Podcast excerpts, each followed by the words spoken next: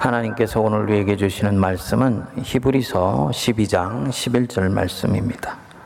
무릇 징계가 당시에는 즐거워 보이지 않고 슬퍼 보이나 후에 그로 말미암아 연단 받은 자들은 의와 평강의 열매를 맺느니라. 아멘.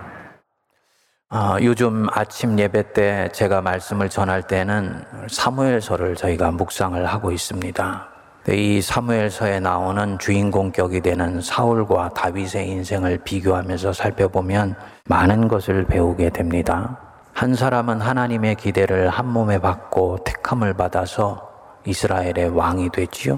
하지만 시간이 지나면서 점점 하나님의 구원 역사에서 탈선을 하게 되고 인생 마지막에는 허망한 삶으로 마무리를 합니다. 또 한 사람은 당시로 치면은 저 시골 벽촌에 해당되는 베들레헴 땅에서 태어나서 양이나 치던 목동이고 가족 내에서도 따돌림 당하고 천하게 대접받는 보잘것 없던 존재였습니다. 그런데 점점 그 인생이 꽃을 피워가고 마침내 이스라엘의 위대한 왕이 됩니다. 그리고 우리 구주 예수 그리스도가 태어나는 그 혈통의 조상격이 되는 거지요. 도대체 이 둘의 인생을 가르고 운명을 갈라놓았던 변수는 무엇이었을까? 얼핏 생각해 보면 하나님이 변수였다. 이렇게 얘기를 할 수 있지요. 하나님이 한 사람은 세우시고 한 사람은 시간이 지나면서 버리셨으니까. 근데 우리가 성경 안으로 들어가 보면 두 사람의 경우에는 하나님이 결정적인 변수는 아니었던 것 같아요. 왜냐하면 두 사람 모두 하나님께 택함을 받았기 때문입니다. 택함 받았다는 것은 사랑하신다는 뜻이고 기대하신다는 뜻이지요. 그러니까 하나님이 다윗만 사랑한 것이 아니고 처음에는 사울에게도 똑같은 눈빛으로 하나님이 사울을 사랑하셨던 겁니다. 그런데 한 사람은 택함 받고 사랑받았다가 버림받는 인생이 된 반면에 또 한 사람은 초반에는 버림받은 인생처럼 보였는데 점점 하나님 눈에 들어오면서 혜성처럼 빛나는 삶으로 자라가게 됩니다. 그러니까 사울과 다윗 둘 다 하나님께 기회를 받은 사람들이지요. 하나님이 변수는 아니었다는 것입니다. 하는 일을 보면 어떤가요? 둘 다 거룩한 일에 부름을 받았습니다. 한 사람은 세속적인 일을 부름받고 다른 사람은 거룩한 일에 부름받은 것이 아닙니다. 둘 다 하나님 나라를 위해 왕의 직책에 부름을 받았습니다.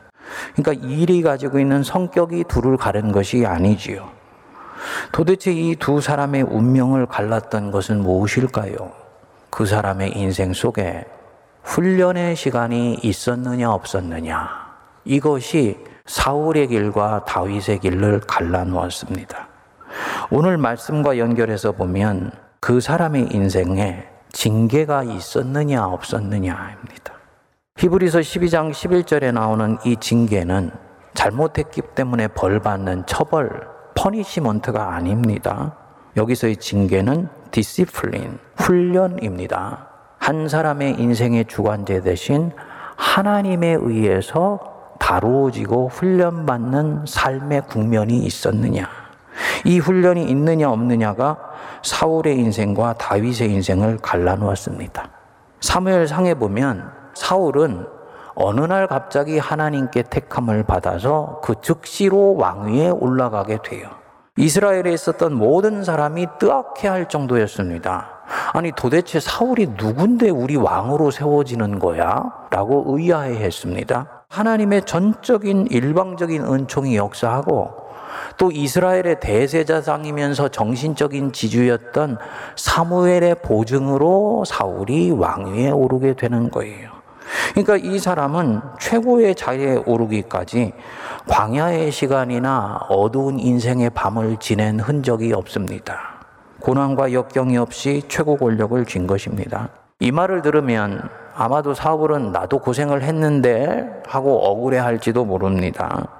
드러나 보이지는 않지만 역경 없는 인생은 없는 것이야 라고 얘기할 수 있는 것이지요. 그런데 여러분 여기서 관건은 고생했느냐 안 했느냐 눈물 젖은 빵을 먹어본 적이 있냐 없냐 여기에 달려 있는 게 아니에요. 이 본문에서 말하는 여기 이 징계는 그런 육체적인 고통이나 정신적인 아픔을 말하는 것이 아닙니다. 여기서 이 징계는 하나님과 함께 네 인생에 찾아온 어두운 밤을 다루어 본 적이 있느냐? 하나님이 주도하셔서 밀어넣은 인생 광야 학교를 지나가 본 적이 있느냐? 이 부분입니다. 사울에게는 이게 보이지를 않아요. 인간이니까 크고 작은 고생을 해봤겠지만 그것을 하나님과 함께 뚫고 나간 흔적이 없는 것입니다. 그가 하나님께 받은 훈련이 없다는 증거가 왕직을 수행하자마자 바로 드러나게 됩니다. 어느 날 대세자상 사무엘이 자리를 비우고 지방으로 출장을 갔었던 것 같아요. 그런데 그 사이에 블레셋 군사가 이스라엘을 쳐들어온 거죠.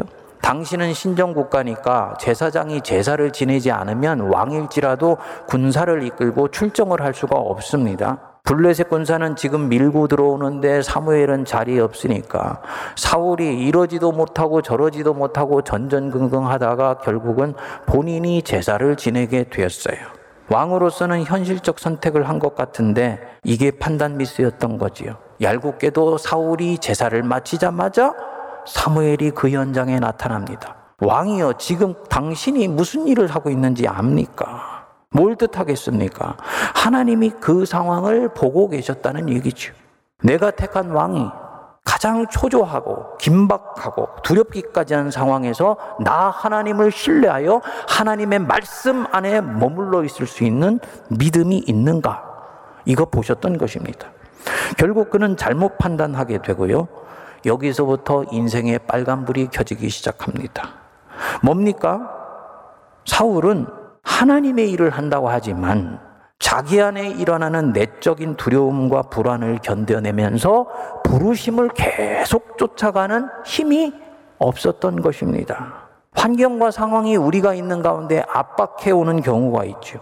그리고 이것을 보면서 내 안에는 불안함과 두려운 마음이 들게 되지요. 그리고 이 불안함은 나로 하여금 뭔가 빨리 술을 만들도록 나를 몰고 가게 돼요. 근데 이때 이 불안함을 물리치면서 이 불안함을 잠시 홀딩해내면서 여태까지 걸어왔던 믿음의 길을 계속 가게 하는 힘이 이 사람 안에 있어야 하나님의 일에 쓰임 받을 수 있는 사람이에요. 여기서부터 벗어나면 표면적으로는 하나님의 일이지만 사실은 주님과는 상관없는 일이 되어버립니다.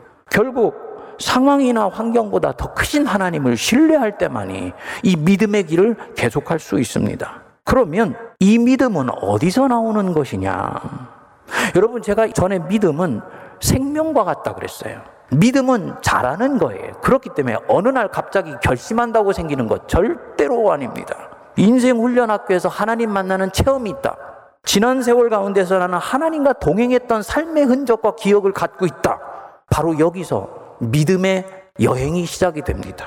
근데 이 사울은 하나님과 이런 농익은 관계를 가진 적이 없습니다. 그러니까 위기가 오면 인간적인 방법으로 헤쳐나가려고 하는데 뜻대로 되지를 않아요. 주의해 볼 것이요.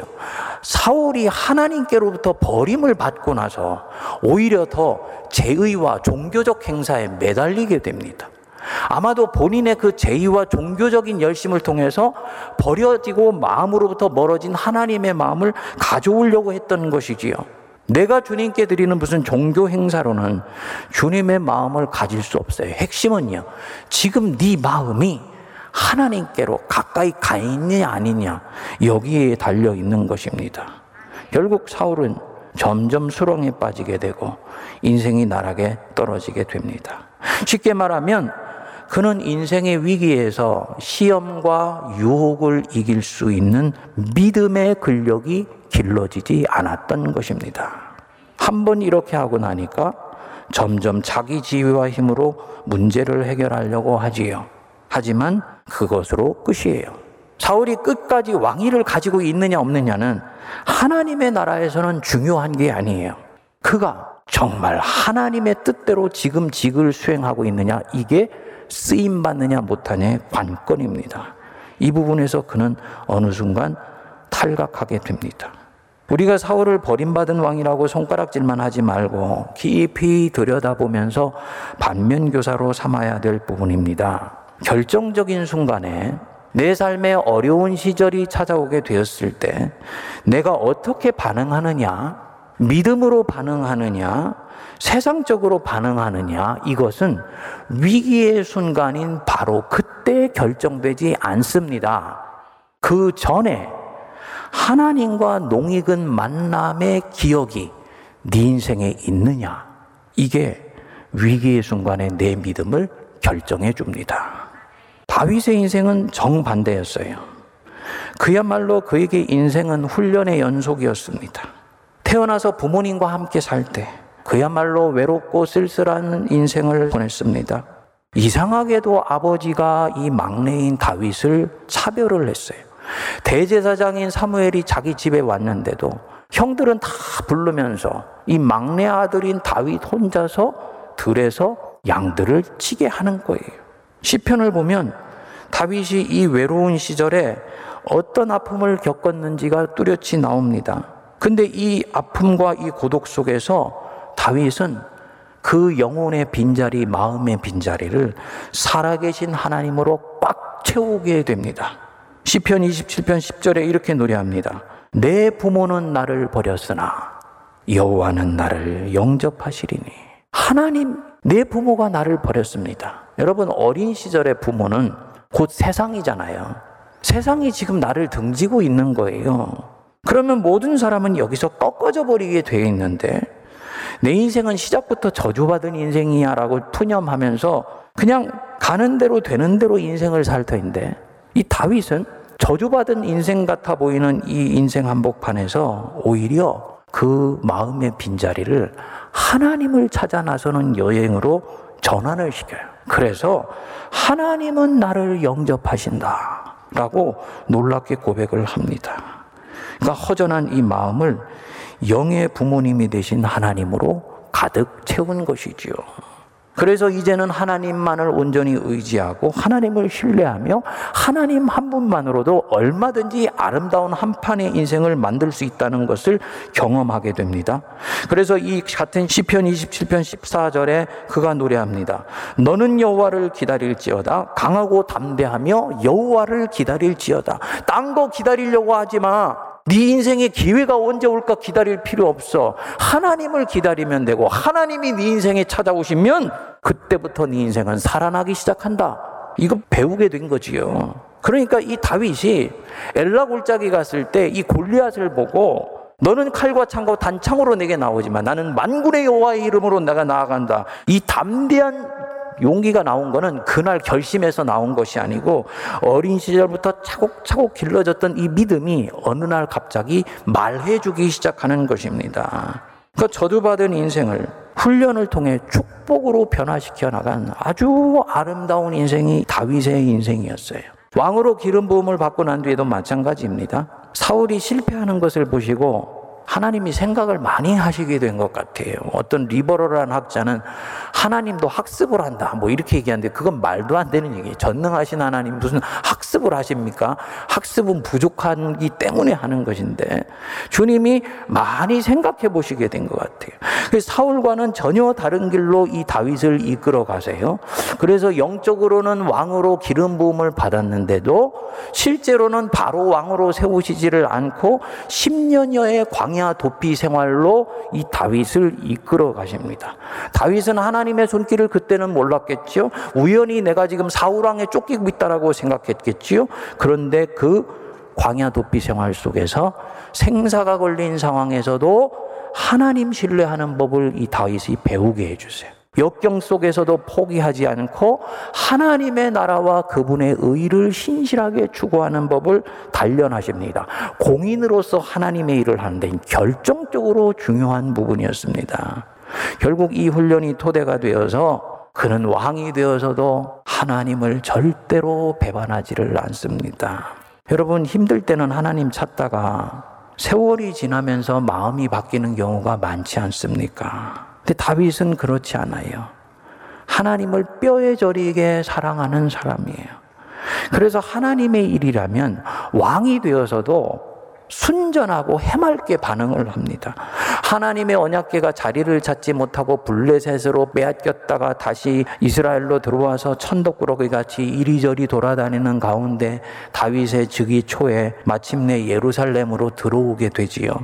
다윗이 얼마나 행복했는지 그만 자기 자신이 왕이라는 것도 잊어버리고 빨개 벗고 덩실덩실 춤을 춰요. 하나님의 일에 관해서는 티 하나 없이 해맑은 사람이었다는 얘기입니다. 여러분, 저나 우리 교우들이 이런 해맑은 신앙 가질 수 있게 되기를 축복합니다. 바세바와 동침해서 잠시 믿음에 탈선한 것을 빼고는 왕의 즉위 초반부터 재임 중에도 인생을 마무리하는 그 시점까지 일관됩니다. 이런 모든 공인으로서의 신실한 삶, 인생 광야학교에서 하나님과 동행하는 삶을 미리 훈련했기 때문에 온 것이지요.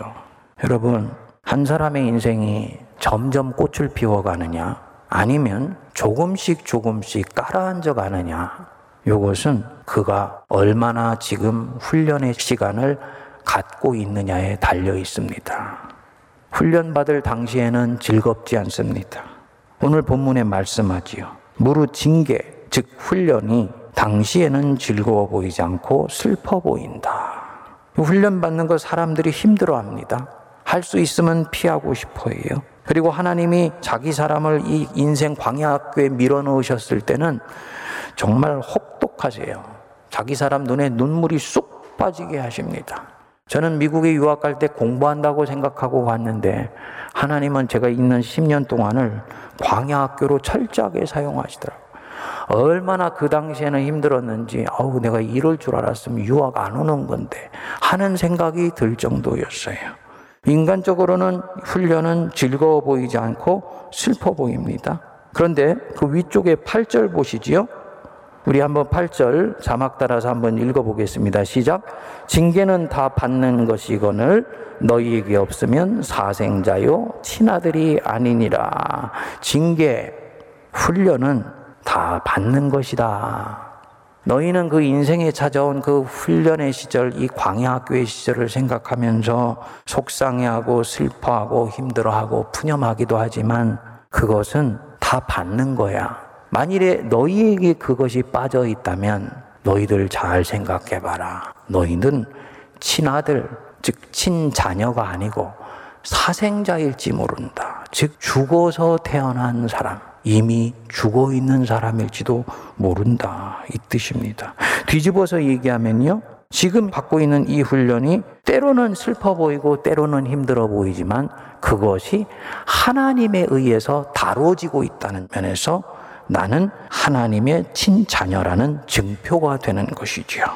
이 사생자가 받는 훈련과 친자녀가 받는 훈련은 다릅니다. 사생자가 받는 훈련은 열매가 없어요. 그리고 그 열매가 맺혀도 아주 하나님과는 상관없는 열매가 맺힙니다.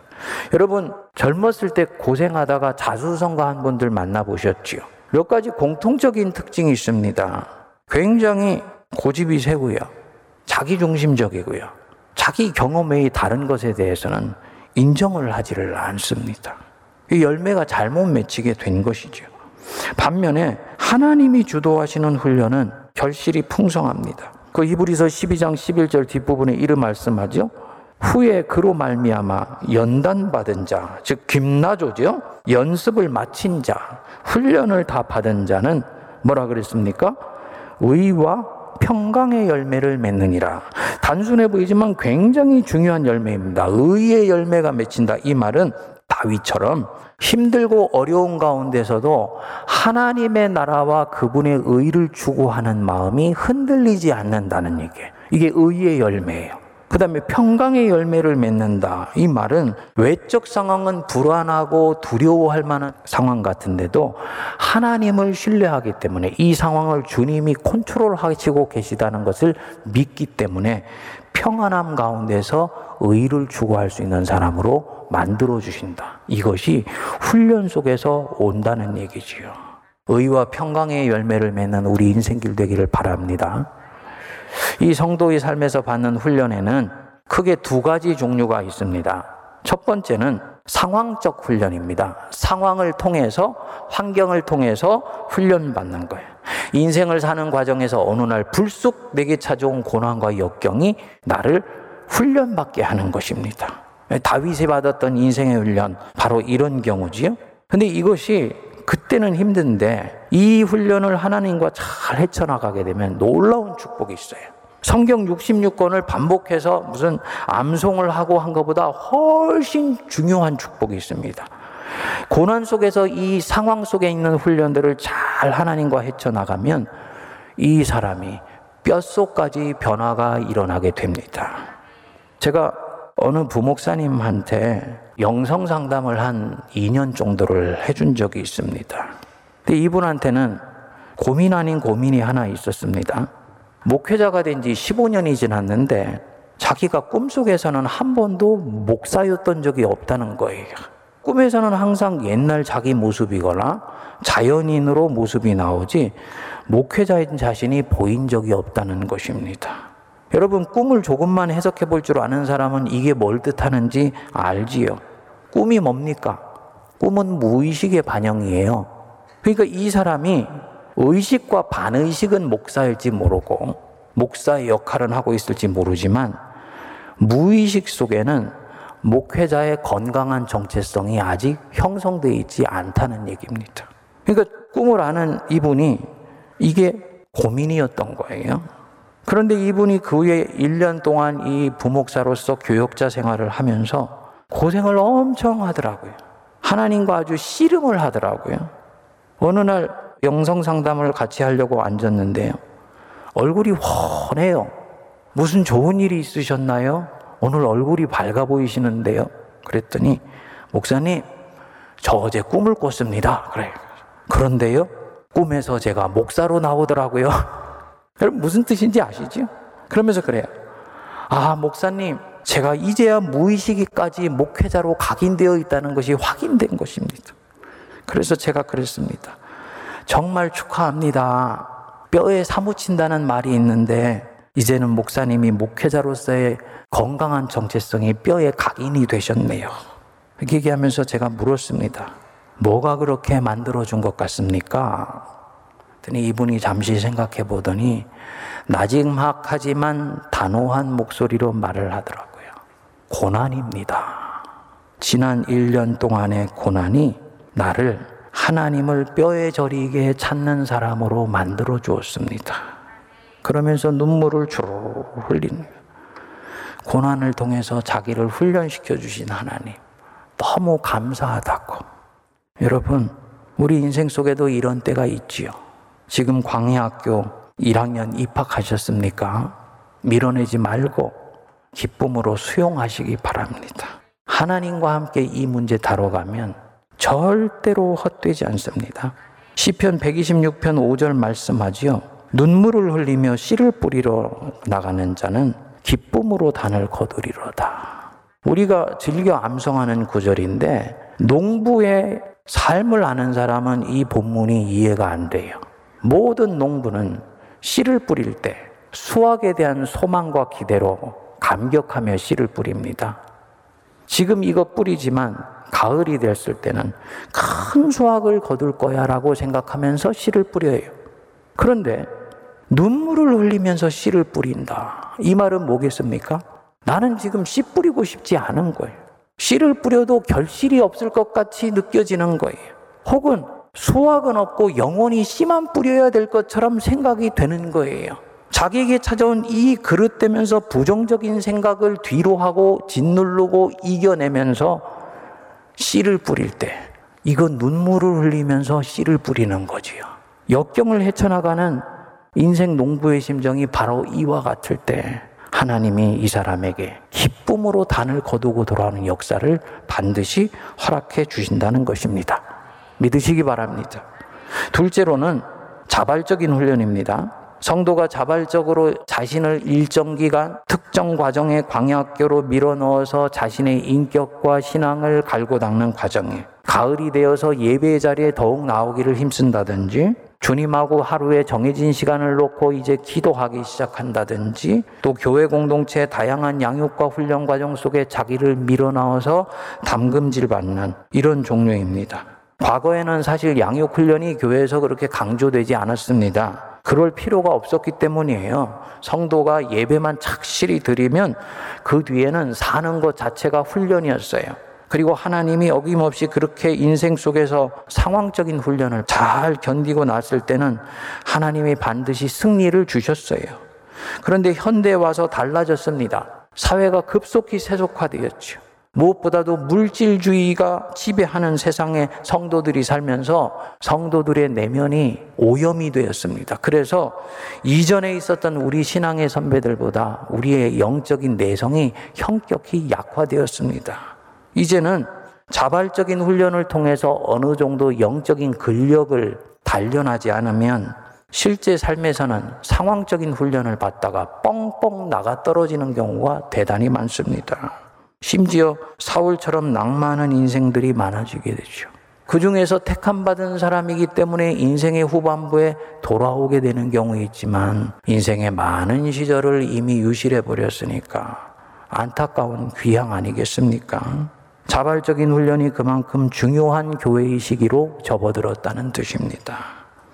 성도님들, 상황적 훈련 싫어하지 말고 기꺼이 수용하셔서 연단의 기회로 가지시기 바랍니다. 그리고 올 가을에 자발적인 훈련의 자리로 자기를 밀어 넣으십시오. 거기서 살아계신 하나님 체험하게 돼요. 훈련의 장에서 하나님이 역사하셔서 그 하나님 체험하게 되면 이 사람은 이후에 평소의 삶에서 믿음을 세워갈 결정적인 계기를 갖게 됩니다. 세문안교회가 비대면 시대 양육훈련의 일환으로 작년부터 1대1 양육 과정 시작하지 않았습니까? 지난 학기에 동반자반 2기를 마쳤는데 마친 성도들이 쓴 소감문 중에서 놀라운 은혜 체험이 하나 있어서 소개를 합니다. 제가 부분적으로 읽어드리겠습니다. 이번 동반자반 훈련 중에 여러 가지 은혜가 있었는데 그 중에 하나가 살아계신 하나님을 체험한 것이다. 동반자반 시작 전부터 나에게는 많은 기도 제목이 있었다. 그 중에 하나가 나는 지난 10년 동안 심한 두통을 앓고 있었던 것이다. 병원에서는 뇌혈류 수치가 60세 먹은 사람보다 더 낮기 때문에 뇌에 피가 공급되지 않아 두통이 시작되었다고 하였다. 가만히 내버려 두면 큰 병이 된다고 하였다. 그래서 고압의 산소통과 다른 치료를 같이 받고 있었다. 밤에는 잠을 이룰 수 없을 정도로 두통이 심한 적도 많았다. 그런데 공부가 진행되면서 두통이 서서히 약해지는 것 같더니 동반자 반이 끝날 때쯤 회복 속도가 믿을 수 없을 정도로 좋아졌다. 병원에 가서 확인을 해봤다. 그런데 10대의 뇌연료 수치만큼 아주 좋아졌다는 것이다. 이게 웬일인가? 이를 확인하기 위해서 성모병원에서 MRI와 MRA를 찍었는데 지극히 건강하니 앞으로 병원에 올 필요가 없다는 것이다. 10년 정도 아팠던 두통을 하나님께서 해결해 주신 것이었다. 더불어 양육자에게도 기적이 일어났다. 원래 직장의 직무 때문에 많은 어려움이 있으셨다. 안타깝게도 연세가 정년이 다 되어 가기 때문에 직장에서는 정리 대상에 포함될 나이가 되셨다. 그렇기 때문에 이직은 불가능했다. 그럼에도 불구하고 수업 후 통성으로 같이 기도했는데 어느 날 오셔서 과거 부하 직원이 추천해서 다른 회사 입사 면접을 봤다는 것이다. 알고 보니 서류 전형이 대리를 뽑는 자리여서 자신은 떨어져야 함에도 불구하고 하나님 은혜로 면접을 볼 수 있었고 면접에서 대리를 뽑는데 임원이 자신이 마음에 들어서 부장급으로 해서 자기를 뽑았다고 간증을 해주신 것이다. 보통 대기업에서요 이런 일은 불가능하다. 하나님께서 이런 일을 이루어 주신 것이다. 할렐루야. 여러분 반응이 영 여러분 인생에서 이런 정도의 기적은 한 너댓 번 있는 겁니까? 네, 고개를 끄덕거리시네요. 그게 뭘 말하는 건가요? 목사님, 제 인생에서도 그런 작은 기적들이 있었어요. 그게 뭘 말하는 걸까요? 하나님이 살아계시다. 하나님은 어제도 오늘도 내일도 동일하게 역사하신다는 거예요. 하나님의 은혜가 역사하는 현장 속에 내 영혼과 존재를 밀어넣을 때 하나님은 그곳에서 어김없이 역사하시는 거예요. 자기장 속에 자석을 놓으면 전류가 이전보다 더 강하게 흐르는 것과 동일한 이치입니다. 영적 훈련의 장에서 바로 이런 일은 자주자주 일어나게 돼요. 영적인 훈련장은 이 군대의 훈련소와는 다릅니다. 우리는 군대 훈련소 생각하면서 극기 훈련하고 피땀 짜고 자기 부정해야 되고 무슨 고행을 하는 것을 이 영적 훈련으로 생각합니다만 이건 육적 훈련의 경우에요. 영적 훈련이라는 건 뭐냐? 하나님의 은혜가 가장 강력하게 역사하는 곳에 나를 살포시 밀어놓은 것입니다. 그리고 이곳에 자발적으로 자유함으로 밀어넣으면 하나님은 내가 몸담은 그 현장에서 강력한 은혜로 역사하십니다. 살아계신 하나님을 경험하게 해줘요. 그리고 이건 굉장히 중요한 부분이에요. 하나님을 살아계신 하나님으로 경험하는 것은 단순히 신비 체험이 아니에요. 이게 뭐냐면 이 사람의 세포와 뼈 속에 하나님 살아계시기 때문에 나는 그분 신뢰해도 내 인생은 절대로 안전하다는 것이 확인된 순간입니다. 그렇기 때문에 이 사람은 인생에 상황적 훈련 상황 속에 밀어 넣어지게 됐을 때도 주님을 신뢰하면서 그 상황을 돌파해 나가는 믿음이 이제 생기게 된 것입니다. 하나님 일에 아름답게 쓰임받는 인생길이 시작된 것이죠. 사랑하는 여러분, 주님 우리 인생이 어제보다 오늘이, 오늘보다 내일이 더 가치 있게 사용되기를 원하십니다. 우리는 계속 어떻게 해야 되는가 하고 방법을 찾아요. 근데 주님은요, 항상 하나님 일에 쓰임 받을 수 있는 사람 자신을 찾으세요. 그리고 그 쓰임 받는 사람은 어김없이 다 훈련된 사람입니다. 구약과 신약에 나오는 모든 하나님께 쓰임 받은 사람 다 훈련된 사람이었어요. 광야의 시간을 가졌던 사람들이에요. 아브라함 75세 본토 친척 아비 집 떠나서 사막에 모래바람 뒤집어 쓰면서 훈련 받았어요. 바다나람에 쫓겨간 야곱 20년 동안 광야 세월 가지면서 하나님께 다루어졌어요. 요셉 애굽의 노예로 팔려가서 하나님이 다루셨어요. 모세 미디안 광야에서 40년 동안을 훈련받아요. 다윗은 말할 것도 없죠. 엘리야 호렙산에서 훈련받습니다. 모든 선지자들 전부 훈련을 통해서 하나님의 일할 사람으로 준비되었습니다. 신약으로 가도 마찬가지지요. 세례 요한 광야에서 외치는 자의 소리가 되면서 오시는 예수님의 길을 예비했어요. 우리 예수님이요 성령에게 이끌리셔서 광야에서 40일 동안 마귀에게 집중적으로 훈련을 받으시면서 하나님의 일을 깨쳐가게 됩니다.